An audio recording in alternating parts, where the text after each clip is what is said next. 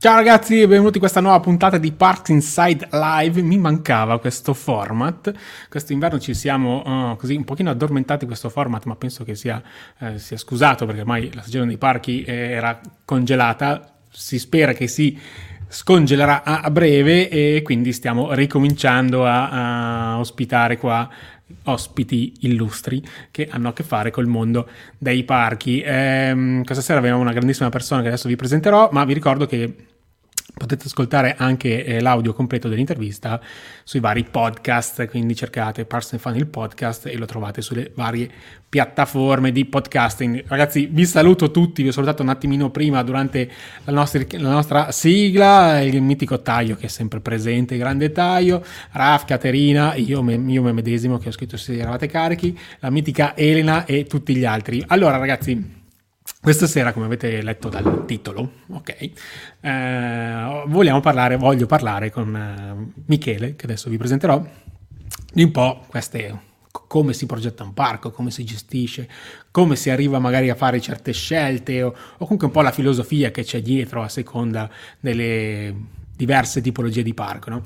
E quindi niente, benvenuto Michele. Buonasera, buonasera a tutti. Ti ho buttato ah, dentro così. Bella casa accogliente. Bella casa accogliente. Fa, fa caldo qua, vedi, c'ho il caminetto dietro, spento. No? Eh, vedi, vedi. Eh, il caminetto fa sempre atmosfera. Vedi. Fa sempre atmosfera.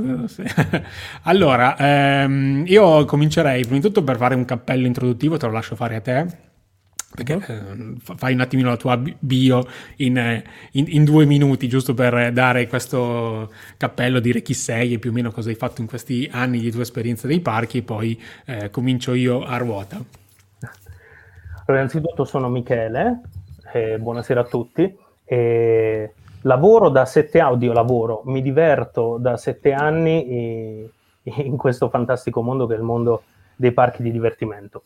E io mi reputo una persona fortunata, fortunata perché eh, in un certo senso sono riuscito a coronare quello che è eh, il sogno che avevo fin da bambino, una storia che inizia fin da quando, da quando ero piccolo, da quando ero piccino, poi ricordami questo passaggio che ti racconterò una storia fantastica su questo. E... Tranquillo, tranquillo, me, me lo segno, no, cioè, ragazzi ricordiamoci, ricordatevi voi che Michele ci deve raccontare una storia fantastica. O, o, delle, o delle, chicche, delle storielle, delle storielle fantastiche. Niente, io sono nato e cresciuto a Potenza, in Basilicata, ho studiato lì, ho studiato ingegneria, e... Vedi, io, sono un tipo strano, studio ingegneria, però sono affascinato dall'architettura. Infatti ho c'è un post-it da qualche parte, mi sono segnato prossima pandemia iscriversi a architettura. Però, cioè, è, è così. No, mi, mi, mi, mi, auguro che rimarrai senza laurea in architettura. ecco. Infatti. E, niente, ho, ho, studiato ingegneria e, e mentre studiavo sono, mi sono avvicinato al mondo dei parchi per la prima volta, era il 2014, eh, entrando a Cinecittà World un parco che appunto ho inaugurato quell'anno, sono entrato nelle operation, nella gestione eh, delle attrazioni eh, di quel parco di divertimenti e da lì è iniziata la mia avventura. Ehm, proseguito poi con, con, con Leolandia dove invece eh, ho iniziato ad occuparmi più della progettazione creativa, dello sviluppo di nuove aree, eh, tra le tante cose che abbiamo fatto con questo team incredibile, alcuni dei quali ancora oggi mi sento, siamo grandi amici, Abbiamo lavorato all'area di Masce Orso, che sicuramente conoscerai e avrai visto. E... Sì, secondo me, secondo me una delle, non perché sei qua tu stasera, ma se vai a vedere quando ho visitato il parco per la prima volta, quando c'era presente la, l'area, ho detto ragazzi questa è un'area veramente pensata cioè in toto, cioè si capisce subito che c'è un'idea complessiva e l'ho sottolineato durante il vlog eh, quando sono stato a visitare l'area, ho detto guardate c'è addirittura il parcheggio dei passeggini che può sembrare una stupidata, però è una cosa che io visitando tanto i parchi americani vedo là e ne ho parlato anche eh, settimana scorsa nel video dedicato appunto delle, delle, delle accortezze che ha Walt Disney nei confronti dei genitori con bambini detto, se hanno pensato a questo, vuol dire che dietro c'è veramente un'idea ancora più grande. Ecco, quindi Beh, ti faccio i complimenti se anche tu sei stato, non lo sapevo, eri un fautore di questo, di questo progetto. No? Ripeto, non perché sei qua stasera, ma l'ho detto Beh, vedi, nei, nei, parchi, nei, parchi, per bambini, o meglio, destinati ai bambini, eh, il passeggino diventa quasi un, un mezzo di trasporto eh, che crea proprio traffico nel parco. Quindi Eh, bisogna tenere in conto appunto tutta una, tutta una serie di cose. Comunque sì, eh, è stata veramente un'esperienza divertente, ci siamo divertiti veramente, veramente tanto.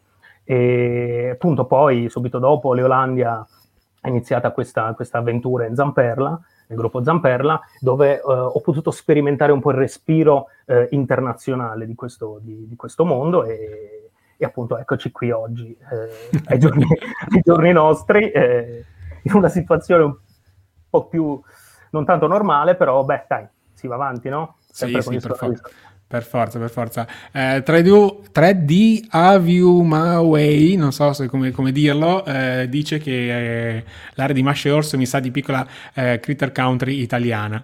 Eh, però, eh, è un bel complimento. Penso, no? No, no, ma mh, mm, confermo che chi l'ha vista, chi ha avuto l'opportunità di vederla dal vivo è sicuramente un'area molto molto interessante.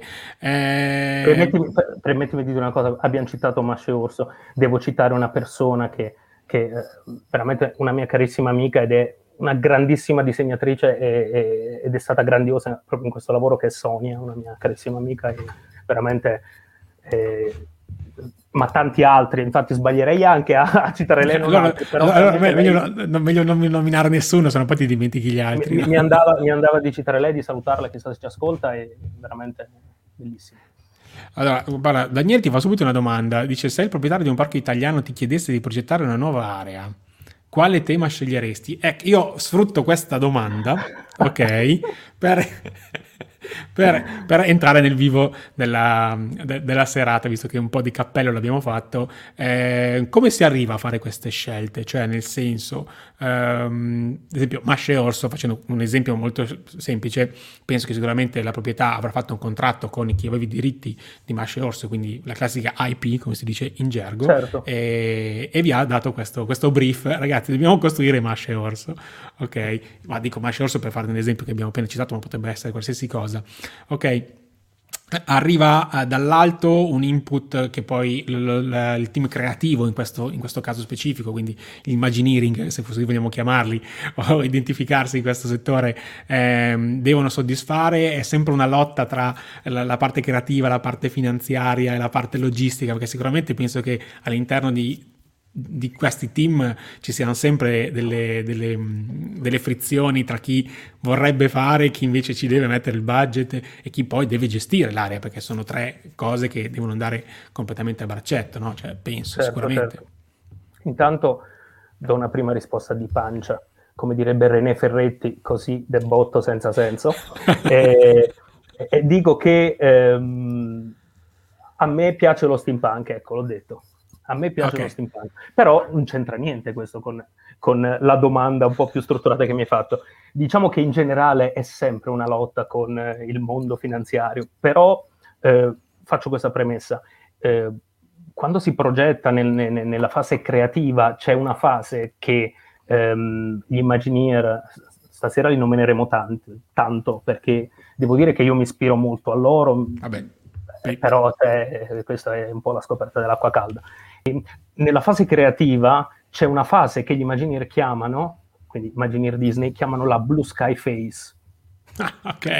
È, è una, è, ed è una fase bellissima, una fase dove eh, il pensiero creativo vaga, libero e incontrollato, senza ehm, nessuna impalcatura, cioè dove non si ragiona su è fattibile o non è fattibile, eh, è economicamente sostenibile o no, si buttano pensieri di libertà. Ah, ma io in quest'area vorrei che le navi volassero oh ma perché non facciamo una cascata di 170 metri?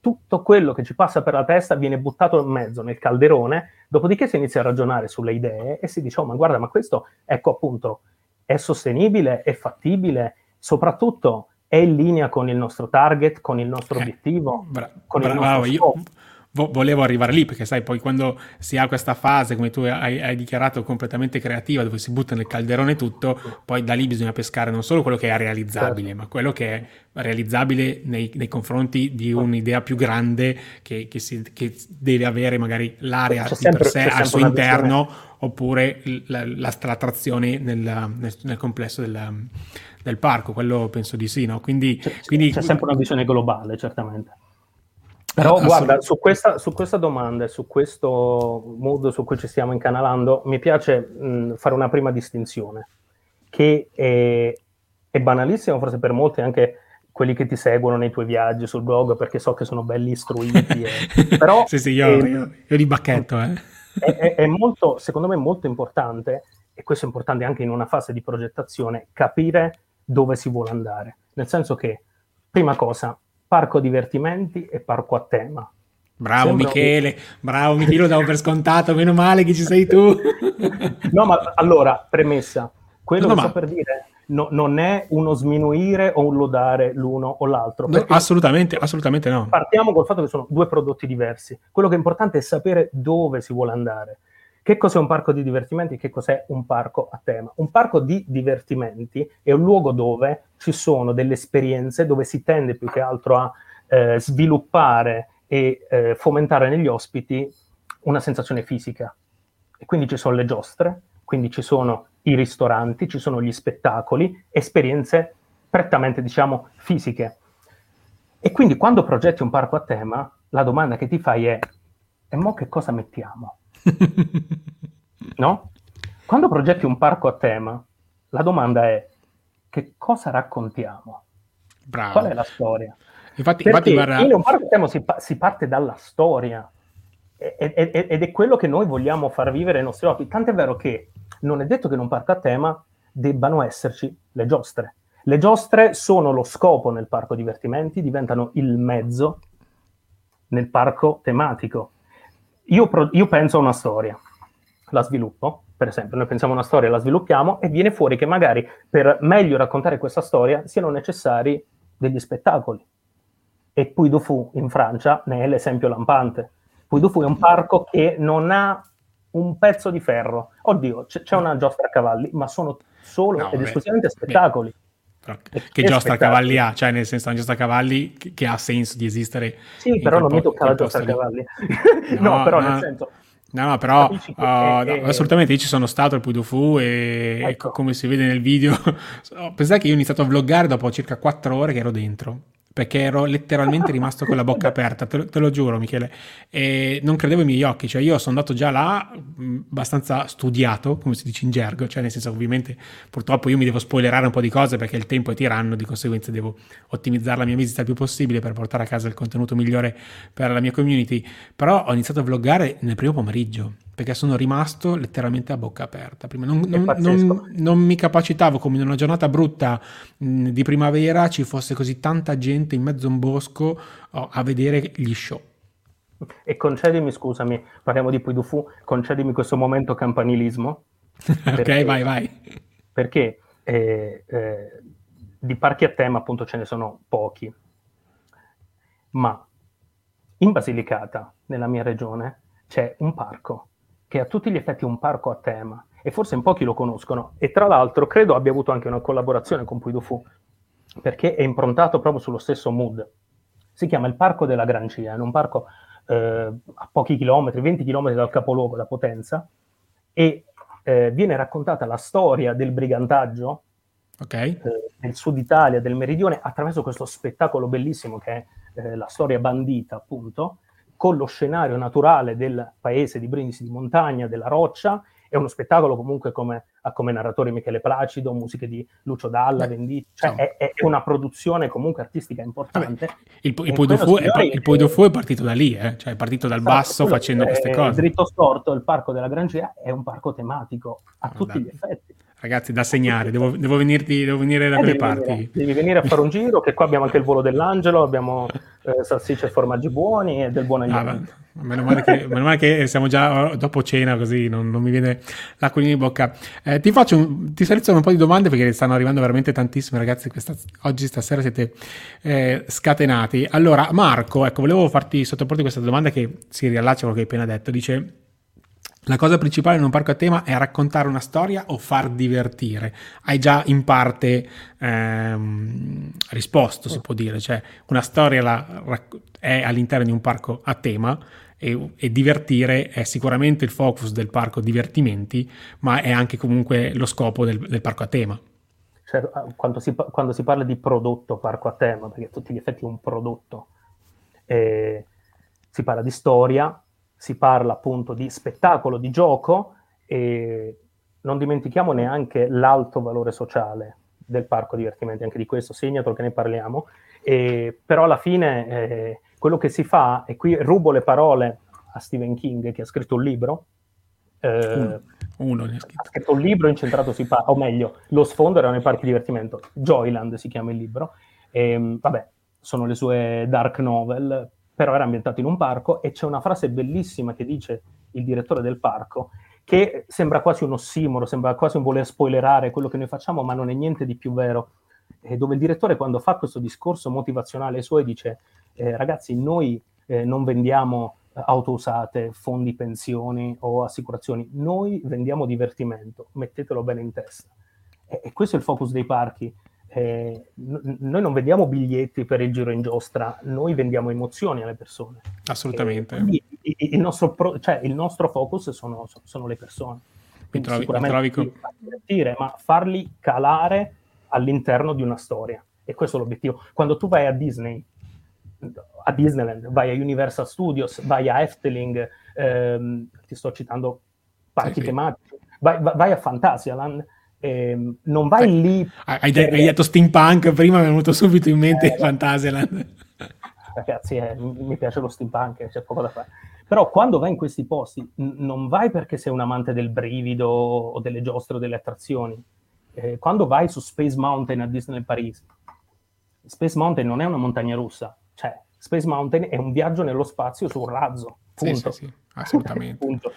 No, eh, anzi, mi piaceva più prima, proprio con lo stile steampunk vero e proprio di quando è nata vera quell'area lì. Poi man mano la stanno un pochino eh, modificando, è un po' troppo. Eh, Edoardo chiede una cosa che abbiamo dato per scontato, dice Edoardo, in che cosa consiste in soldoni il suo lavoro, cioè tuo Michele? Progetta solo o partecipa anche al design, idee o...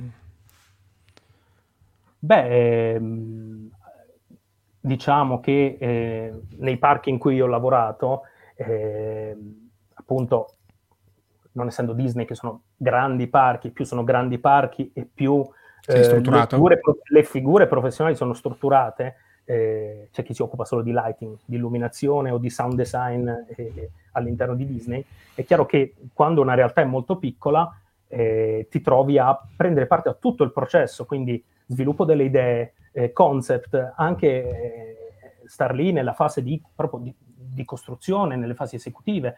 E poi mi è capitato anche di poi prendere parte anche nella, nella gestione dei parchi, quindi eh, anche, già, già, anche con la mia prima esperienza, insomma. Eh, sì, però comunque bello, le, le strutture italiane... E più di tutto il prodotto che si evolve dall'inizio alla fine. Quindi, sì, perché forse Penso che sia un po' anche la nostra peculiarità italiana, no? Cioè il um, necessit- fare necessità virtù, cosa che gli americani spesso non sono um, capaci a fare e non si capacitano come noi italiani riusciamo a farlo. Cioè essere molto eh, pluridisciplinare, no? Cioè nel senso avere più competenze eh, all'interno della stessa persona, ma non solo dire ok, so fare A, B, C, D, E, ma faccio A. No, sono anche in contemporanea, sono anche multitasking a volte, no? Eh, però ci, dà, ci fa crescere molto molto velocemente. Hai parlato di light designer e mi aggancia una domanda domanda di Taio che viene giusta giusta, dice viene fatta la progettazione di un light designer, un'attrazione oppure viene fatta un'illuminazione base da voi progettisti? Cioè nel senso, c'è, dipende sempre, si progetta prima da, da un'azienda, comunque da chi è disegnato oppure si fa dopo questa cosa? Ah, anche qui si parte, eh, si parte sempre e comunque dal concept, quindi eh, quando immaginiamo un qualcosa diciamo... Eh, mi viene da pensare sempre a Boris stasera, smarmella, smarmella tutto, no? Ecco. ehm, però nel, nella fase di concept eh, tu che cosa fai? Hai un'idea, hai un mood, dai dei riferimenti, prendi delle foto di esempio. A me piacerebbe che l'illuminazione fosse così, a me piace vedere questi colori sulle pareti. Poi è chiaro che ti affidi a, uh, a uno studio, a dei designer che appunto fanno proprio la progettazione della luce, perché anche, anche progettare la luce, signori, è un'arte, cioè, quindi ci, ci sono degli esperti fanno solo ed esclusivamente questo. E, e avendo contattato vari esperti nei vari progetti ho scoperto cose sulle luci che, che, neanche sapevo, cioè ci sono modi per illuminare un qualcosa, esistono 10-12 tipi diversi di corpi illuminanti, quindi, quindi veramente, veramente, veramente pazzesco, così come per le musiche, così come per, per qualsiasi altra cosa. Sì, sì, perché poi, come dicevo prima, le, le, realtà italiane sono tutte abbastanza piccole, quindi magari queste cose super mega verticali, specializzate, è giusto anche affidarsi a chi fa solo quello per mestiere e magari eh, spesso magari non è neanche un'azienda italiana purtroppo. Ehm... Ci, sono, ci, sono, ci, sono, bravi italiani invece che, no, no, per dire... che lavorano con le luci ma sono veramente bravi, però sì... Eh ormai eh, non esistono più confini, insomma, c'è veramente un tiro di schioppo e sei dall'altra parte del mondo. Quindi. Meno male, meno male. Simone dice cosa, cosa, manca? Questa è una brutta domanda, Michele. Gioca a Jolly. Gio, gio, gioca a Jolly se vuoi. Okay, vai, vai. no, vabbè, dai, però non, non, non, non spariamo sulla croce rossa, come si dice in gergo. Eh, dice cosa manca ai parchi italiani per fare il salto di qualità, che le distanze dai loro concorrenti europei. Ovviamente non parlo, io mi ci metto il mio, eh, Michele non penso che possiamo dire che manchi una determinata attrazione piuttosto che eh, una land o altre cose del genere. Secondo me, dal mio punto di vista, manca forse più un modo di pensare. Tu cosa ne dici? È una risposta difficile. allora, eh, faccio...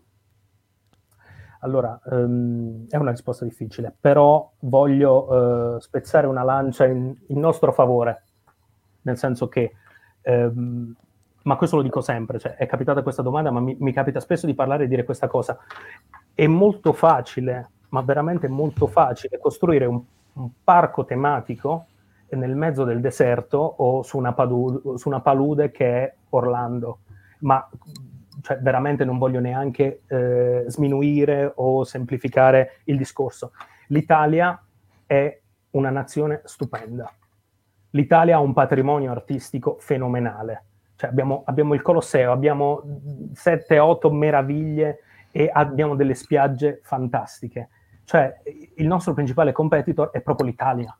è già una prima difficoltà. La prima difficoltà è proprio la location. Cioè, è, è, è veramente difficile strabiliare quando giri l'angolo e, e, ti trovi in Sardegna, ti trovi in Puglia, eh, o non lo so, nelle, no, no, nelle, eh, sulle Alpi eh, o, o, in un museo dove ci sono delle opere pazzesche o musei a cielo aperto. Quindi Certo. È, è, veramente complicato. Poi a me piace sempre parlare in positivo che in negativo, nel senso che sì, è vero, ci sono dei parchi in Europa e all'estero che stanno facendo delle cose pazzesche, questo è innegabile, ma ci sono tanti, tantissimi parchi che con un piccolo sforzo, magari, vuoi perché sono realtà piccole, ancora conduzioni familiari, ma stanno facendo delle cose bellissime. E, e, e te le cito, eh, parchi come Etnaland, parchi come il Cavallino Matto, in Toscana. Sta, sta, crescendo tanto Cavallino è, è, un parco che eh, sta facendo delle cose molto molto belle. Molto molto belle. Prendi Acqualandia ora che si chiama Caribe Bay. Sì, che purtroppo l'anno scorso non ha aperto, quest'anno dovrebbe ecco. aprire. Prendi Caribe Bay. Caribe Bay non è un parco acquatico, cioè Caribe Bay è un parco tematico. È un parco cioè, tema, sì.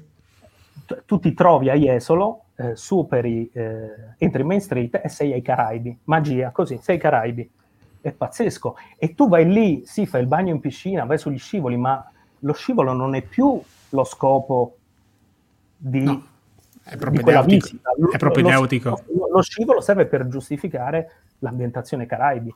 Quindi, mh, secondo me, eh, sì, abbiamo ancora un pochino da fare, ma ripeto, eh, è molto difficile il luogo in cui ci troviamo. È, è molto dovrei, difficile. Dovrei, sì, no, ma è vero perché giustamente tu dici eh, attirare persone all'interno di un parco a tema quando gratuitamente, gratuitamente, intorno uh, abbiamo uh, 3.000 km di coste, eh, musei cielo aperto o comunque ogni, ogni terreno trovi qualche cimelio antico di qualche centinaia di anni fa, soprattutto in certe zone d'Italia, eh, sicuramente è, complicato da questo punto di vista, hai ragione, tant'è che appunto hai citato palude o deserto, quindi Orlando dove non c'è niente e, e in paesi arabi dove assolutamente c'è solo sabbia e hanno dovuto creare infatti delle cose strabilianti per, per attirare gente. Ehm, qualcuno beh, ti dice, poi, poi, aspetta... Scusami, poi scusami, voglio finire qui. Io vai, sono, vai. Una persona, sono una persona che ama viaggiare tra le mie tante passioni c'è il viaggio, quindi eh, ogni parte del mondo alla fine è bellissima e ha la sua peculiarità. Eh, quindi eh, cioè, vai in Marocco e deserti spettacolari, delle sì, città sì. con quei mercati pazzeschi. Io, io, ho dei ricordi in Tunisia pazzeschi di ormai quasi 22 anni fa. Guarda, io sono, tornato, io sono tornato da Marrakesh, dal Marocco, sono stato in viaggio con un amico e sono rimasto, anche questa è una cosa che se vuoi ti segno dopo ti racconto, sono rimasto così colpito da mer- dal mercato, sono entrato in un negozio che vendeva questi piattini decorati a mano e io stavo lì a parlare con questo venditore per comprare questi piattini perché ho mia madre che è fissata con queste robe e devo comprare le piattine. in quel momento è entrato un raggio di sole, ma storia vera, è entrato un raggio di sole nel, nel, nel negozio che ha illuminato, sai quelle lanterne che vendono loro? Sì, sì. Tutte colorate e, e questa luce colorata lì dentro è come se mi ha dato una scintilla da lì ti giuro mi è partito, ho, ho preso carta e penna, mi giù, mi, mi, ho messo giù lo script per un'area tematica, cioè per dirti. eh, I libri, i film, i viaggi sono forse la mia più grande Assolutamente. Se avete visto Imagineering Stories, eh, penso che capiate. Eh, c'è proprio un riferimento a quello che stavi dicendo tu. Eh, il, il, mercato che c'è dentro Galaxy Edge si ispira al mercato di, di Istanbul ok? L'hanno proprio detto, e tant'è che anche certe lampade, come hai detto tu, di illuminazione che sono al parco che io le ho viste, sono proprio quelle che hanno comprato là, l'hanno ricostruite da zero e l'hanno, e l'hanno appese, quindi eh, la, la, vita reale comunque è di grande ispirazione anche per i mondi, per i mondi fantastici. Elena ti chiede, visto che ami lo, spin, lo steampunk, dove lo vedresti bene in Italia? Cioè quello che potrebbe essere il parco dove potresti mettere un'area steampunk? Uh, non lo so, sinceramente non saprei. Mm, sì, sinceramente neanche io, ma alla fine che sia, che sia steampunk, che sia mondo pirati, alla fine sta bene in ogni, in ogni parco mm, fondamentalmente. L'importante, ripeto, è sempre eh, il focus sulla storia. Se quello che racconti, la storia che tu racconti è coerente con il resto e si amalgama bene con il parco, allora ci sta. Tendenzialmente il, lo steampunk, per, anche per, per come, come, come, si presenta, come visual, come colori, lo vedo un tema molto teen adulto. Quindi, mh, mm, non so, per dirti, un parco che ha come target i bambini, abbiamo citato prima l'Eolandia, l'Eolandia magari... Non ce lo vedrei, ecco. Lo a meno che lo steampunk non ha una declinazione cartoon. Mi vengono in mente i, car- i cartoni del, di, come si chiama, di Miyazaki, che, che ha fatto... Bravo, infatti un cartone animato, il castello errante di, di... Dovrebbe aprire un parco in Giappone. Sua, sì, con la sua firma in Giappone fra un paio d'anni, mi sembra di aver letto. No, su questo, su questo ti, do, ti, do, ragione. Stavo leggendo adesso, mentre tu parlavi, eh, una, un commento di... Aspetta, eh, ehm, ecco, il nostro amico Mike Lumarel dei Parchi a Tema. Eh, ho, ho, della gente che ci segue che veramente con dei nomi pazzeschi, dice eh, questo concetto di il territorio e il patrimonio artistico è il competitor è molto interessante che sia anche per questo che Disneyland Paris abbia avuto delle difficoltà agli inizi, sicuramente eh, aver avuto di fianco Parigi non gli ha dato una mano all'inizio, penso. Poi magari adesso gli fa da traino anche, però... Ci sono, ci sono delle dinamiche dietro pazzesche dubito che non abbiano fatto i loro calcoli, ecco. Sicur-. Eh, leggevo, leggevo, una storia... Eh, una storia, un articolo, non mi ricordo, però credo fosse mh, sempre uno di questi libri dell'Imagineer dove pa- parlavano del, del, del, progetto Disney, eh, dove dicevano che una delle considerazioni che forse eh, non è stata fatta, è sta- o meglio, hanno considerato un po' Parigi come ehm, guardando molto i parchi dis- eh, Disney americani, anche in termini di numeri di flussi, beh, questo ti fa capire come, appunto, quando progetti un parco a tema, è molto importante concentrarsi sul market eh, di prossimità, su quello che c'è intorno. E poi, naturalmente, ok, il market di prossimità, però parliamo di Disneyland Paris che è un parco di destinazione. Sì. Parco di destinazione vuol dire che eh, il target è globale, cioè sì, diventa un anchor, diventa eh, io organizzo voli aerei per portare le persone da tutto il mondo lì. Quindi, ripeto, ehm, è, è, un discorso molto complesso, quindi secondo me ci sono dietro tante tante dinamiche. Comunque sì, Parigi, eh, come la vedi, può essere stato sicuramente, potrebbe non aver giovato o potrebbe aver giovato. Sta di fatto che eh, ad oggi eh, il Museo del Louvre fa ed è il museo più visitato al mondo, fa circa 8 milioni e mezzo di visitatori. Disneyland Paris con i due parchi ne fa quasi il doppio, ne fa 14 milioni, quindi... no? motivo ci sarà. Sarà. Ecco. E, e, comunque non gli bastano per stare in piedi, eh? cioè perché comunque hanno anche loro di, avuto ancora adesso dei grossi problemi di far quadrare il bilancio, quindi vuol dire che comunque eh, è, ancora, è, ancora, agli inizi, cioè di potenzialità del crescere ne dovrebbe avere ancora molto. Ehm, c'era un'altra domanda, aspetta, eh, che era molto interessante. Ehm, ah sì, Gabriele, il mitico Gabriele dice, se ti sei mai occupato di parchi acquatici? Eh, no, mai mai, mai, mai, mai occupato di parchi acquatici, eh, mi, mi, mi, interessa perché comunque è, è, è nel mondo e non, non mi dispiacerebbe eh, essere coinvolto in un progetto del genere. Poi a me tutto ciò che c'è di nuovo è per me sfidante, quindi è, è sempre stimolante. Poi ricordiamoci, eh, parco acquatico è sempre una sottodefini- sottodefinizione quando si parla di parco a tema, no? Eh, certo. Quindi si può benissimamente progettare un parco a tema e poi si arriva a dire ma perché non mettiamo le civoli e le piscine? Quindi comunque no, alla domanda ti rispondo no e mi dispiacerebbe. Perché? mai, mai, dire mai. Eh, mai dire mai. Ma infatti, infatti, mai dire mai. Eh, Simone invece ci chiede una, un concetto abbastanza interessante perché ultimamente mh, po' così se ne parla nell'ambiente. Eh, dice i parchi che non fanno parte di grandi catene cinematografiche dovrebbero sviluppare i propri franchise come Europa Park che ha aperto la divisione media. Ok, oppure acquisirne di est- esterni, come fa ad esempio Gardaland, cioè nel senso, quando devi fare il classico cinema dinamico, chiamiamolo così, cinema 3D, 4D, eh, avrebbe più senso avere i, i, propri video, i propri contenuti o, o affidarsi all'IP?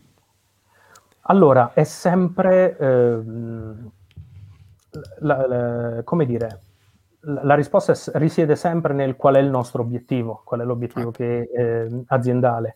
La risposta, eh, è dipende. la risposta è dipende. Vedi, Europa Park ehm, è un, ha una storia molto importante, è una famiglia che hanno iniziato no, con il circo, anche loro, poi hanno eh, aperto la loro fabbrica, poi il loro parco come showroom, poi hanno iniziato a differenziarsi e a dire bene, produciamo le giostre e ci dedichiamo anche al nostro parco di divertimenti. E, e, loro stanno investendo molto sulle loro IP e quindi ci sta che secondo me a questa domanda, per me, per come si sta muovendo Europa Park, per me ci sta che sviluppa i propri franchise. È la strada più difficile perché... Mh, mm, cioè, eh, eh Creare contenuti propri e farli diventare un simbolo... È... Perché prima di, arrivare, esatto, prima di arrivare a mettere i propri personaggi in un parco di divertimenti, la gente quando arriva in un parco di divertimenti e vede quel personaggio deve già riconoscersi in quel personaggio. Cioè quando Walt Disney aprì la sua Disneyland, eh, lui aveva alle spalle già anni e anni di cartoni animati e di Topolino che girava qui a destra e a sinistra. Di Oscar, quindi, di Oscar eh, vinti. cioè. Esatto, quindi quando tu sei, eh, entri a Disneyland il giorno dell'inaugurazione nel 1900 ad Anaheim, nel 1950 e 55, eh, tu lì non vai a scoprire Topolino, tu lì lo vai a incontrare per la prima volta e non vedi l'ora di incontrarlo. Eh, è chiaro che quindi il processo di sviluppo di un EP, oppure anche Gardaland, ricordiamo che nei primi anni 90 eh, Prezzemolo hanno fatto il fumetto, hanno fatto il cartone animato, lo vedevi sul gelato Prezzemolo, cioè hanno lavorato tanto sulla loro EP e adesso Prezzemolo in Italia comunque lo riconosci, è, è, è diventato comunque un, un personaggio sì, iconico. Un po', po, sp- po', sparito negli ultimi anni, purtroppo, io lo dico sempre. Però sì, sì io, io eh, guardavo Bim Bum Bam solo per vedere la sigla che era girata a Gardaland, per dirti. Sto cercando, no? ecco, sto cercando il mio pupazzo di Prezzemolo perché io ce l'ho sempre avvista. Io adoro Prezzemolo, per esempio.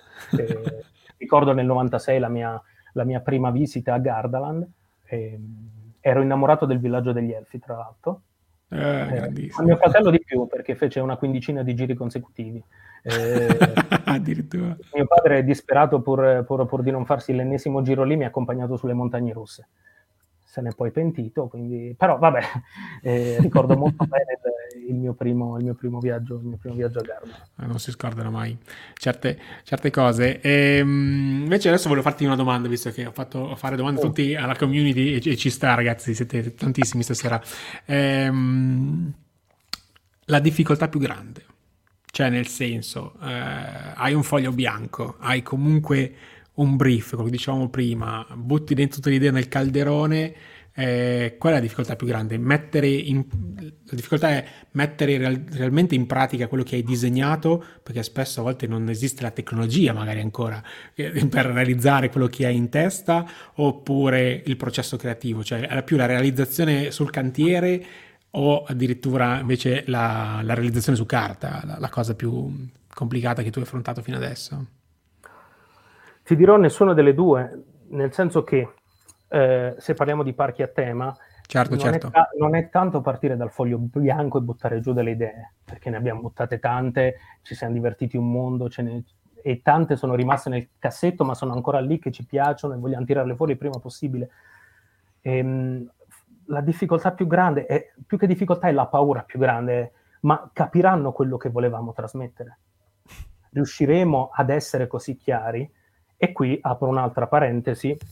Quando parlavamo di parco divertimenti e parco a tema, eh, entriamo un po' più a fondo nel parco a tema perché ci sono due concetti fondamentali nel parco a tema che viaggiano paralleli, ma eh, è bene distinguerli. Quando si parla di parco a tema ci sono due cose fondamentali che sono storia e tema. E la storia, come dicono gli Imagineer, è what happened, cioè sì. che cosa succede. Il tema è, eh, diciamo, di cosa, di, di cosa, parla la storia. È più perché, è, è più, perché è, più, è più il perché, diciamo. Più, e il tema ti aiuta a risponderti a quei dubbi esistenziali e amletici in fase progettuale. Mi spiego meglio e poi faccio un esempio pratico e reale per farlo meglio capire, perché sembra quasi, eh, sembra quasi un, un, gioco di parole, no? Eh, però quando tu hai quei dubbi, che sei lì che guardi quella parete e dici ma la facciamo marrone o la facciamo marrone chiaro? No, falla più blu, falla più blu. Eh, Visto che hai citato Boris, falla facciamo blu. Le, facciamo le venature del legno orizzontali o verticali? Qui entra in gioco il tema. La domanda è, questa scelta mi aiuta a esplicitare e raccontare meglio il tema? Sì o no? E adesso vi faccio un esempio pratico. Prendiamo un parco che tu non conosci, che forse non ti piacerà neanche. Prendiamo Animal Kingdom a Orlando. Okay. No. Anzi, prendiamo un'area specifica. Prendiamo Pandora, il mondo di Avatar. Ok, ok. So già dove vuoi imparare e arrivare. Vuoi, vuoi, vuoi, piangere stasera. Allora, no, prendiamo, dai. Prendiamo, vedi, prendiamo sempre gli esempi facili. Allora, prendiamo Pandora. Allora, qual è la storia di Pandora? Di cosa parla?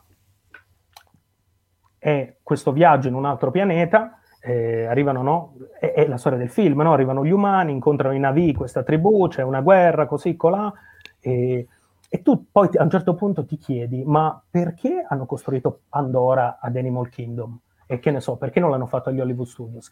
Beh, il tema di Pandora coincide perfettamente con il tema di Animal Kingdom, non poteva non essere lì. Animal Kingdom è un parco sul valore intrinseco della natura, sul rispetto di essa e sul rispetto delle tribù indigene che vivono quel popolo, che, che vivono ah, in quel popolo. Tant- tant'è che poi il, a, a, alla fine, di... infatti, infatti, alla fine il, il, film si conclude che diciamo, è la natura che si ribella, no? quindi esatto. in qualche modo va rispettato. E allora, tornando alla domanda di prima, eh, cosa scegliamo, cosa facciamo? Bene, ehm, è meglio questo o è meglio quello? Tu, tu pensi ai ristoranti di Animal Kingdom, se il tema del parco è il rispetto della natura, è, è difficile che se tu vai, eh, è difficile andare in un ristorante ad Animal Kingdom e non trovare posate e piatti compostabili o nei ristoranti, nei table service, no? i ristoranti quelli un po' più costoso, costosi, mangiare non nei piatti di plastica, perché no. costano poco col tema natura e rispetto della natura, ma mangi addirittura nei cocci di bambù. Sì, questo sì, è, sì, è essere coerenti con il tema. E, essere, ed è questo che poi ti aiuta nelle scelte. Assolut- assolutamente, quindi tu dici la, la, la difficoltà è più, più, che una difficoltà è un timore, no? Se saremmo stati veramente così espliciti o, e, e, stare, e stare, attenti a um, peccare di incoerenza, ecco, ecco. Ed è per quel motivo che poi eh, i, i, parchi a tema sono più costosi, non è tanto per la mastodonticità e la costosità delle scenografie, ma è il tempo che tu comunque investi nel riflettere, nel ragionare su tutta questa serie di concetti, perché eh, c'è, c'è, c'è un bel lavoretto dietro da fare. Sì, sì. Infatti io dico sempre che ehm, non è tanto avere l'attrazione più alta, più veloce, la montagna rossa più ripida o quella con la cascata d'acqua più grande, eh, ma è più la difficoltà appunto nel creare un tema talmente eh, unico, ma, ma, ma, non solo immersivo, ma anche eh, incisivo che ass- ti senti subito in quel posto lì, perché è veramente quel posto lì, no? Cioè è talmente unico che è completamente associabile subito, immediatamente al, al parco stesso, no? E chiudo il discorso parco a tema, parco di divertimenti, con una frase che disse eh, John Hench. Mitico John Hench. Ex direttore creativo in Disney. Lui disse, un, un, un parco a tema senza attrazioni è un parco a tema. Resta un parco a tema. Un parco di divertimenti senza attrazioni è un parcheggio con dei carretti di popcorn. e torno a ripetere, non è un voler sminuire l'uno o l'altro prodotto, semplicemente sono due prodotti diversi e ti fa capire come l'uno si focalizza principalmente sull'esperienza fisica, sulle giostre. Quindi se tu vai a un Six Flags, che è un parco di divertimenti ed anche un signor parco di divertimenti, trovi le montagne russe più alte, più estreme, e ci sta, perché sono focalizzate su, Assolutamente. Su, su, quel tipo di target, a persone che piacciono, anche a me piacciono le emozioni, io mi diverto un casino ai parchi di divertimento, o al Luna Park. Ma quando vado in un parco a tema cerco altro. Vado sì, nell'area sì, west sì. e voglio sentirmi un cowboy, vado, eh, vado, nell'area dei pirati e sto lì a bere rum con, con Jack Sparrow, no? Questa la differenza, cioè, l'attrazione passa in secondo piano. Guarda, ti, ti, ti, dico una cosa che in um, pochi capiscono, però visto che forse stasera siamo veramente appassionati e stiamo capendo veramente il valore di, di quello che stai dicendo tu, eh, capita delle volte ormai dei tanti viaggi che ho fatto a Walt Disney World, che mi piace anche solo sedermi su una panchina ok, oltre che, oltre che, sfruttare quel tempo per riposarmi, ok, però ottimizzo quel tempo non solo nel riposarmi, ma a, a, osservare, a guardare le persone, le persone come interagiscono tra di loro, come interagiscono con l'ambiente, col posto, con le attrazioni, cioè anche solo vederle camminare e, e, e vederli veramente ehm, come se fossero realmente, non so, ad Adventureland oppure a Tomorrowland, questi, questi luoghi fantastici così lontani, soprattutto a Magic Kingdom, eh, mi piace, passo anche magari 20 minuti, mezz'ora a star seduto a guardare gli altri. È una cosa bellissima perché ti fa capire come quello che hai appena detto tu veramente funziona. Ok? Perché Io la prima è... volta Certo, c'è una scusa, mi vai, finisci. No, no, perché dicendo, eh, se tu ti siedi in un aeroporto, vedi le persone che interagiscono con l'aeroporto in un determinato modo. Se sei alla metro, stessa cosa. Se sei al supermercato, la stessa cosa. E se sei in un parco tema che crea una totale immersività, vedi un altro tipo di atteggiamento, anche solo tra le varie land. No? A seconda della land puoi vedere anche una diversità di comportamenti perché magari eh, le varie land attirano persone diverse. Cioè la... Bravo, esatto. E, e, anche, e ora mi, vedi, mi, mi hai dato un altro assist, um, anche quando progetti l'urbanistica di un parco, ancora qui una volta subentra la domanda, è coerente o non è coerente con il tema? E questo, e questo è, un, è, un, esercizio che proprio vi, vi, vi, vi, suggerisco di fare. La viabilità, come è organizzata la viabilità nei, nei, nei parchi, vedete come cambia nelle varie aree. Prendia, non prendiamo sempre Disney, prendiamo il Park Warner di Madrid, che è un parco bellissimo allora, quando tu vai nell'area di Gotham City, per esempio, eh, quindi nell'area di, di, di, di, Batman e quindi dei personaggi della DC Comics, hanno riprodotto Gotham City, che è già dal fumetto, anche dai vari film, è ispirazione di una città am- tipica americana che è una città a griglia. Quell'area... New, New York, si dice, si dice, New York, Manhattan. Però, New York, eh. però se voi vedete quell'area è praticamente una, una griglia, strade dritte, eh, con angoli a 90 gradi, perché rispecchia il tema. Tu ti sposti di due passi e ti trovi nell'area west. L'area west cambia completamente, le strade sono curvilinee, labirintiche, inizia a crescere la vegetazione, la vegetazione nasconde ogni singola curva, quindi tu devi andare a scoprire quello che c'è dopo perché è un tema avventuroso e quindi tu ti senti l'esploratore che va alla ricerca e dice oh ma andiamo a vedere cosa c'è lì dietro e, e scopriamo cose. Quindi anche eh, la progettazione del layout, l'architettura delle, delle, delle strutture, eh, si rifà a logiche architettoniche eh, standard, però c'è appunto di mezzo sempre una coerenza con, con quello che è il tema e, e, e, e con quello che vuoi trasmettere con il tema stesso. Con, cioè. con la sensazione che, che esatto vuoi, vuoi trasmettere. E, sì. e dicevi questa roba di, di, di, di, star seduto e mi è fatto venire in mente che il primo viaggio che ho fatto a Disneyland Paris, ho fatto una tre giorni e premetto, dei parchi Disney io ho visitato solo Shanghai eh, Disney e Disneyland Paris.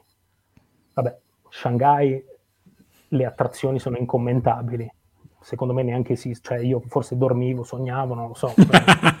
ho avuto la fortuna di, di, di, di, avere il parco walk on, quindi c'erano 5 minuti di attesa a Pirati dei Caraibi uh, di Shanghai, l'avrò fatta 15 volte. Io uh, alla settima volta sono riuscito a capire anche l'effetto di Jack Sparrow che compare da quello scheletro, ma forse non l'ho ancora neanche capito. Comunque, attrazioni spettacolari, ma vuoi perché forse appunto il parco era un po' vuoto, ma questa viabilità enorme perché deve accogliere anche un certo numero di visitatori. Tra Shanghai, se tu mi dici, se parliamo di parco, tra Shanghai Disney e Disneyland Paris, l'effetto che mi ha lasciato Disneyland Paris, che è proprio un giardino d'Europa, è un parco, è, è, è, quel parco è una bomboniera, mi ha, mi, mi ha praticamente colpito. Cioè, secondo me Disneyland Paris è un parco bellissimo. No, cioè, il parco Disney forse più bello a livello architettonico e a livello, come hai detto più tu... fashion, un po' più sì, sì, sì, europeo, diciamo. Eh? Noi Assolutamente. Un po stile Era... europei, ecco.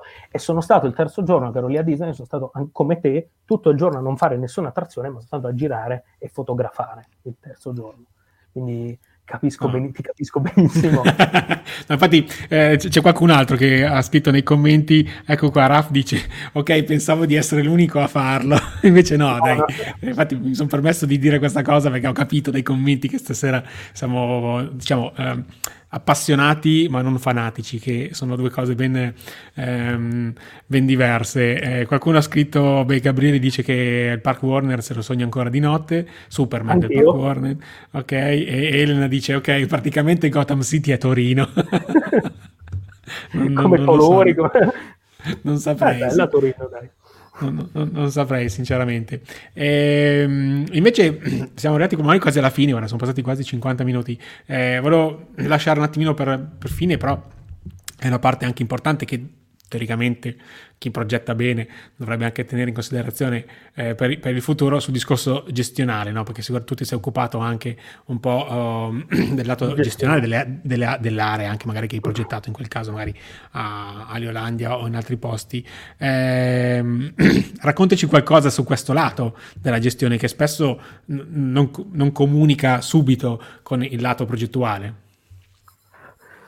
Bene, eh, gestire un parco è, è, è, una cosa molto complessa. Immaginiamoci, immaginiamoci quasi una città, perché veramente ci sono utenze, eh, ci sono attrazioni, ci sono ristoranti, c'è la logistica, quindi è veramente, è veramente molto complesso. Io che posso dirti che ho sviluppato un po' la mia, la mia ricetta segreta, ma perché non è che ci sono delle regole. No, no, per carità, poi ogni, ogni parco fa sé, ognuno, ognuno, fa diciamo un po' come crede, però, eh, oddio, come crede, nel senso ci sono, ci sono delle logiche dietro che sono, sono molto importanti e, e, e, che tutti seguono. Ehm, tendenzialmente eh, quello che è importante nella gestione di un parco è appunto, torniamo a prima, se noi vendiamo divertimento, noi dobbiamo essere i primi a divertirci. Quindi il focus principale, mi viene da dire, sono le persone. Bravo Michele sono le persone, perché guarda che poi alla fine, eh, quando sei responsabile o gestisci un piccolo team, alla fine ehm, non è che fai tanto all'atto pratico, cioè chi è che fa il grosso, che poi dà la svolta all'esperienza del parco, sono proprio i cast member. Sì, sì. Sono gli addetti in attrazione, sono quelle persone che stanno lì al carrettino dei gelati, pioggia, sole o vento, o mi è morto il gatto e comunque vado lì e devo sorridere. Ecco, anche questa è una difficoltà nel, no- nel, nostro lavoro, è che qualsiasi cosa accada, a un certo punto deve restare a casa tu devi sorridere sempre perché è quello che noi diamo alle persone. E allora, quando un papà si avvicina eh, per prendere il gelato al figlio e, e quando l'ha detto dei gelati porge il gelato al bambino e gli stampa un bel sorriso, state certi che il genitore si ricorderà di quel sorriso e non tanto del giro in giostra che ha fatto col figlio. Quindi ehm, è fondamentale nella gestione, secondo me, la formazione e il focus, e il focus sulle persone. E chi è che coordina eh, e gestisce un parco, secondo me, è importante che sia sempre coerente, e, coerente e appunto proprio rispettoso E, ehm, e, e, ma quando parlo di coerenza parlo anche di coerenza con la, con la storia, cioè far calare le persone nella storia. Bravo. Tra l'altro questa è una cosa bellissima che dice, ora faccio vedere, ce l'ho qui sulla scrivania, ce l'ho sempre qui con me, guarda. Conosci questo signore qui? Giusto uno a caso. uno a caso, ecco, Bob Iger, che è stato il CEO di Disney, che ha scritto questo bellissimo libro, Lezioni di leadership creativa, e dice tante di queste cose molto interessanti e molto ispiranti. E, e una di queste è proprio quella, cioè essere sempre coerenti. Poi ehm, è sempre sottinteso, viene al primo posto, ma è bene sempre dirlo e ribadirlo, è fondamentale avere sempre non uno, non due, non tre, ma 3.000 occhi sulla sicurezza Infatti c'è qualcuno perché, che ha fatto una domanda sulla sicurezza e ci stavamo arrivando. Perché la sicurezza è, è, è fondamentale ehm, e, e, non bisogna neanche scherzarci tanto. Io ricordo una volta, um, um, forse nella mia prima esperienza a Cinecittà, ricordo che un operatore fece, um, un operatore delle attrazioni fece una battutina su, ma anche molto tranquilla, molto senza, diciamo, non c'era malizia dietro, fece una battutina su, credo, le cinture di sicurezza ehm, a parco aperto. Eh, la sera io andai da lui e gli dissi guarda che ehm, capisco che volevi scherzare, però eh, sì. non è concesso neanche questo, cioè dobbiamo essere integri e trasparire noi, trasmettere noi prima sicurezza, poi le attrazioni sono sicure, vengono sempre manutenute, vengono controllate, vengono fatte dei check giornalieri, mensili, settimanali, annuali però è importante anche la cultura della sicurezza che deve esserci prima di tutto sempre in, vedi si torna sempre sulle persone alla fine. Assolutamente, assolutamente. infatti poi, voglio, voglio scusa finisci finisci. Il terzo step anche importante è l'importanza dei dati. Si parla tanto di big eh, data. big data no? Però eh, certo sono una parte importante ad esempio nel marketing nel sales eh, nella parte strategica nelle analisi forecast ma anche nelle operation, per esempio. Io in questo ci credo, tant'è vero che ci ho scritto una tesi di laurea su eh, come valutare e misurare i KPI di un'attrazione, perché maneggiare i dati poi vuol dire conoscere il proprio pubblico e capire qual è che è l'attrazione più gettonata, quella che sviluppa più coda, quella che piace di più e diventano tutte poi alla fine delle leve strategiche per poter decidere dove muoversi anche in ambito manutenzione, avere informazioni su quanto tempo la trazione ma, gira, ma... quanto tempo la manutenzione eh, ci mette per intervenire, cioè sono informazioni fondamentali. Ma, ma, anche in tempo reale, tant'è che appunto per citare gli ultimi arrivati, i signori Disney hanno eh, speso 2 miliardi di dollari per sviluppare i Magic Band e tutto quello che ne consegue. Ecco, il, braccialetto, il braccialetto che ho qua dietro appeso, dov'è? Qua nel, nel camino, ok, quello ti, ti, traccia ovunque sei nel parco. E io sono convinto che ci sarà un monitor da qualche parte con tutti i puntini che sanno sicuramente dove, dove sei. Perché ho letto una, una, cosa del genere, veramente, che loro sanno oh, il, il, parco, ad esempio Magic Kingdom, è, è diviso a, a celle e sanno quante persone ci sono dentro ogni cella anche solo per spostare magari le persone della pulizia, quindi preventivamente portare lì più persone che devono pulire per terra, ok? Oppure preventivamente portare, eh, aprire più chioschetti, quelli diciamo su ruote che vendono i gelati o altre cose da bere, perché stanno vedendo che lì c'è più gente, di conseguenza non solo per fare soldi, ma anche per dare un servizio in più. Ovvio certo, che ti certo. obbligano a, a, comprare. Poi tu immagina, che... tu immagina un, un, Magic, un Magic Kingdom che è un parco che fa 70.000 persone al giorno pieno e, ehm, e ora stiamo parlando di gestione, quindi ti parlo di quelli che possono essere problemi operativi. Che cosa può voler dire eh, buttare fuori, perché lì le persone devi buttare fuori a un certo punto, no? Sì, lo so. Non se ne vogliono andare. Che cosa vuol dire buttare fuori 70.000 persone da un parco e rastrellare un parco? L'ho visto, io l'ho questo, visto fare. Questo è un problema, ma, ma, si fa, però questo è un problema operativo. Allora qual è la soluzione? È una soluzione creativa che ha un doppio scopo. Cioè, perché prima di uscire la sera tu vai a vedere eh, Happily Ever After o ecco ora piangi lo so. Oppure vai a vedere eh, Illumination o vai a vedere World of Color che è questo spettacolo finale al centro del parco per due motivi. Uno perché quando tu esci da un parco eh, se tu esci che hai visto Happily Ever After, after, invece di litigare con il tizio dei parcheggi perché no, eh, la macchina è incastrata cambia tanto perché alla fine di tutta la giornata quello che ricordi è l'ultima impressione che, si, sì, che ti lascia. Quindi c'è un senso di no, quello che gli americani chiamano memories. Sì, sì, We sì, sì.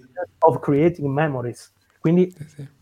lasci il ricordo, ma poi anche uno scopo logistico, perché attiri la gente verso l'hub centrale e tu, senza far niente, si fa per dire, hai rastrellato il parco. Assolutamente. Io l'ho visto fare più di una volta e hanno la gestione logistica di quei numeri lì, loro sono veramente super maniacali. Eh, volevo tornare sul discorso, dicevi prima appunto del, um, del, cast member, che è quello che fa la differenza. Racconto sempre questo aneddoto. Eh, mia prima volta e unica al momento a Legoland in Germania, quello vicino Monaco. Sì. E visto il viaggio e tutto, eravamo arrivati tardo pomeriggio, però c'era ancora qualche ora di apertura del parco. Noi alloggiavamo lì, quindi potevamo tranquillamente entrare. No?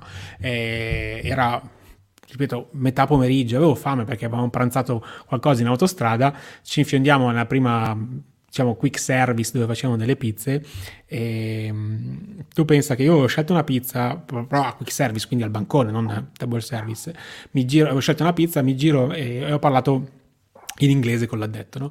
Mi giro a mia moglie, parlo in italiano per che, chiedere che pizza voleva lei, mi rigiro e vedo l'addetto alla ristorazione che aveva buttato via la, mia, la pizza che stava mettendo in forno e chiedo ma mm, perché? Ah no no, ho capito che siete italiani e questa è qua da qualche tempo, quindi ve la faccio nuova per voi, no? Cioè è una stupidata perché è veramente una cosa assurda. Però a me questa cosa mi è rimasta in testa e la continuo a raccontare perché? Perché ha capito che eravamo italiani, invece di rifilarmi la pizza che magari era mezz'ora lì sotto alla luce infrarossi a scaldarsi, tenersi tiepida, l'ha buttata per darmene un'altra eh, appena tirata fuori, quelle precotte, c'è cioè non è la pizza fatta a mano al momento, napoletana, ok, va bene. Però ha avuto questa accortezza nei confronti di una famiglia italiana che era appena arrivata al parco a tardo pomeriggio a lui magari non gli è costato niente, ma neanche al parco è costato niente, perché comunque quella pizza lì andrebbe, era comunque da buttare, cioè sostanzialmente, no? Però, come hai detto te, giustamente, a me questa cosa mi è rimasta impressa perché è stata una sfumatura, però è stata all'inizio della mia vacanza, quindi questa, questa cosa mi è rimasta in testa per gli altri due giorni che siamo rimasti lì, no? l'accortezza che hanno avuto nei miei confronti, nei confronti della mia famiglia, che però, bene o male, anche se non c'era, vedevo comunque anche nel resto delle, della vacanza, no? E, e, sono queste cose che fanno la differenza, cioè quando senti che c'è attenzione nei tuoi, nei tuoi riguardi, come se tu fossi the one in mezzo, in mezzo a tanti. E, Vero. Eh, c'è poco da fare, e fa la differenza. Un sorriso sì, in più, eh, anche il parlare, ciao, come stai, come va, posso aiutarti? Cioè, cambia, cambia molto. Cambia sì, molto sì. Beh, mi fanno sempre ridere gli addetti alla sicurezza quando alla mattina presto ti rechi in qualche parco americano e ti devono guardare dentro lo zaino, dentro la borsa, sono molto molto gentili, ci mettono anche poco tempo e sono lì felici quest'estate quando sono andato l'altro anno un caldo pazzesco anche alle 7 della mattina sorridenti. Oh are you, uh, where are you from? Uh, Italy? Oh eh. cioè, scambiano comunque sempre una battuta anche in quel minuto e mezzo che sono lì con te. Sono quelle cose che dici oh guarda questo qua l'ho visto. se sarà tre ore che è in piedi avrà un caldo della madonna vedrà migliaia di persone nell'arco di mezz'ora perché, perché poi lì li vedi che ogni tot minuti cambiano no? E, Ma pazzesca eh, questa cosa. Sì, ma uh, tu entri in un parco a tema, lasci il mondo reale ed entri nel mondo dell'evasione, quindi tutto è, è fuori luogo, tutto è eccessivamente ed è esagerato per, per crearti un'esperienza bella. Questo poi cre- crea anche un effetto contrario a livello gestionale, perché succede poi che cosa? Che la gente veramente spegne il cervello perché in vacanza, spegne il cervello e, e, e, ne vedi di cotte e di crude, cioè tu vedi gente che sta lì fare le foto con i telefonini e ti finisce in una vasca, da, ma, ma, ma, ne ho viste di scene. Quindi ecco perché devi stare sempre con, con due occhi attento a guardare, però, però è così. È così. È il distacco eh... dalla realtà. Ti faccio questa ultima domanda perché la nostra ora si sta concludendo. Elena dice che peso ha nella progettazione l'attenzione all'inclusività? Questa è una domandona, grande Elena. Eh, so che essendo in Zamperla, so che avete un occhio eh, di riguardo a questa cosa perché avete un progetto che eh, ormai va, va, avanti da molti anni e l'Eolandia eh, ne è, diciamo, l'inizio di questa grande filosofia. Eh, ha un peso l'inclusività oppure se è presa all'inizio come filosofia non ce l'ha? Intanto parliamo di inclusività di parchi di divertimento, non posso non citare eh, Gianni Chiari, così a caso, che è una persona che appunto ha citato il progetto di Leolandia, ha curato appunto e collaborato anche con Zamperla per il progetto Una giostra per tutti. E che peso ha l'inclusività? Eh, allora, eh, la domanda è sempre a chi ci rivolgiamo? Alle persone. Cioè, io dico sempre, il parco di divertimenti è come la livella di Totò, no? Avete presente? Grande. Eh? Quando tu entri in un parco è, è quello, quando tu entri in un parco di divertimenti, non è importante che tu, cioè non ci interessa che tu sia amministratore delegato, eh, sei l'operaio della Fiat, eh, sei musulmano, eh, hai capelli biondi o sei su una sedia a rotelle. Tu sei lì una persona che entra per divertirsi, quindi non è, un, non è facile, eh? però eh, io credo che sia fondamentale e, e, mi piace anche il termine inclusività, non, non accessibilità. Perché, eh? Non accessibilità, perché inclusività appunto vuol dire tutto. amalgamare il tutto e nasconderlo, nel senso che eh, fa parte del progetto in sé, non è una costola che si appiccica, no, no, no. non è un pezzo che si attacca, ma è così. Tu vai in Disney, per esempio, vai a Disneyland, i sedili per persone con particolari necessità neanche li noti, neanche li vedi, ma sono lì. Quindi sì, sì. Che peso ha nella progettazione? Elevato, altissimo, altissimo. Però fa la differenza. fa, fa, la differenza, fa la differenza. Allora, eh, io andrei avanti per ore, Michele, ma eh. mi, do un, mi, do un, termine di un'oretta perché sennò qua non, non finiamo più e non è neanche eh, giusto, soprattutto nei, nei, nei, tuoi confronti o nei confronti anche dei ragazzi che ci seguono, però voglio chiudere con questa e dice, Giacomo dice, dovremmo farne di più frequenti di queste serate. Eh, ti do ragione, Giacomo. Quindi... Grazie, Giacomo. Ci siamo divertiti tutti stasera. Quindi, quindi, quindi mi, mi diverto. Michele, quindi mi, mi, sa già che sei precettato per, per, per un'altra serata. per, un'altra, per un'altra serata. Eh, ragazzi, qua si è fatta una certa. Chiediamo a Topolino cosa ci dice. Sono le 10 e 33. Ok, quindi mi sa che dobbiamo... volare.